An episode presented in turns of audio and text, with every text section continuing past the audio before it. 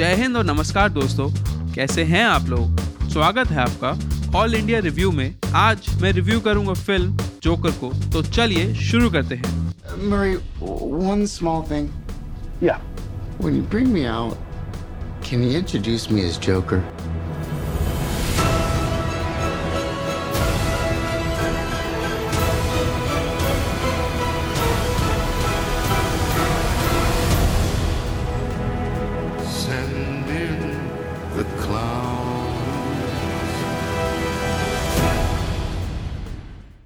Joker एक ऐसी पहली फ़िल्म है जिसमें जोकर एक मुख्य पात्र है। अभी तक सारी फ़िल्मों में हमने जोकर की जो भी व्याख्या देखी है, वो एक बैटमैन के विलन के रूप में है। यह फ़िल्म जोकर के उद्गम की कहानी है। जोकर आर्थर फ्लेक की मुश्किल यात्रा के बारे में है, जिसका किरदार वॉकिन फीनिक्स ने निभाया है। पेशे से एक विदूषक या मस्करे का काम करते हैं और एक हास्य अभिनेता या कॉमेडियन बनना चाहते हैं। असफल कॉमेडियन आर्थर फ्लेक दो मुखौटे पहनते हैं। एक, वह अपने दिन की नौकरी के लिए एक मस्करे का रूप लेते हैं और दूसरा, वह उस दुनिया जो उनके आसपास है, उसका एक अंश बनने के लिए पहनते हैं। समाज द्वारा अलग थलग, तंग और अपमानित होने पे फ्लैक धीमी गति से पागलपन की ओर बढ़ते हैं और एक क्रिमिनल मास्टरमाइंड बन जाते हैं, जिसको हम जोकर के नाम से जानते हैं। आर्थर का जोकर में परिवर्तन काफ़ी वास्तविक लगता है और बाकी सुपर हीरो फ़िल्मों की तरह साइंस फिक्शन का सहारा नहीं लेता।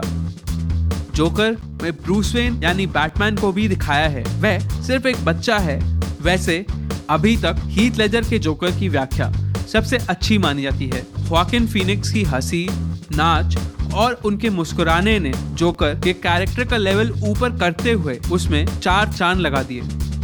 जोकर में ख्वाकिन फिनिक्स रॉबर्ट डिनेरो और जाजी बीट्स मुख्य पात्र हैं और इस फ़िल्म को टॉड फिलिप्स के निर्देशन में बनाया गया है। इन्होंने इससे पहले हैंगओवर जैसी फ़िल्म बनाई है और यह फ़िल्म हैंगओवर से एक बहुत ही अलग डायरेक्शन में परिवर्तन है।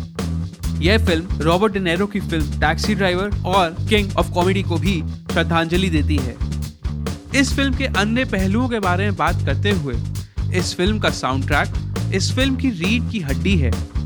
फ़िल्म ने बहुत ही चालाकी से अमेरिका की तत्कालीन स्थिति, जैसे बेरोजगारी, अत्याधिक पूंजीवाद और अमीरों के हाथ में बढ़ती ताकत को काफ़ी अच्छे से दर्शाया है।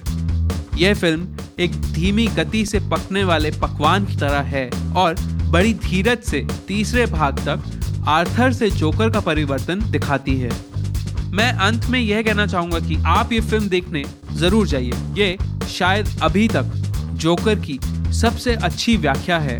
किसी चीज़ को दिमाग में रख के ये फ़िल्म देखने मत जाइएगा।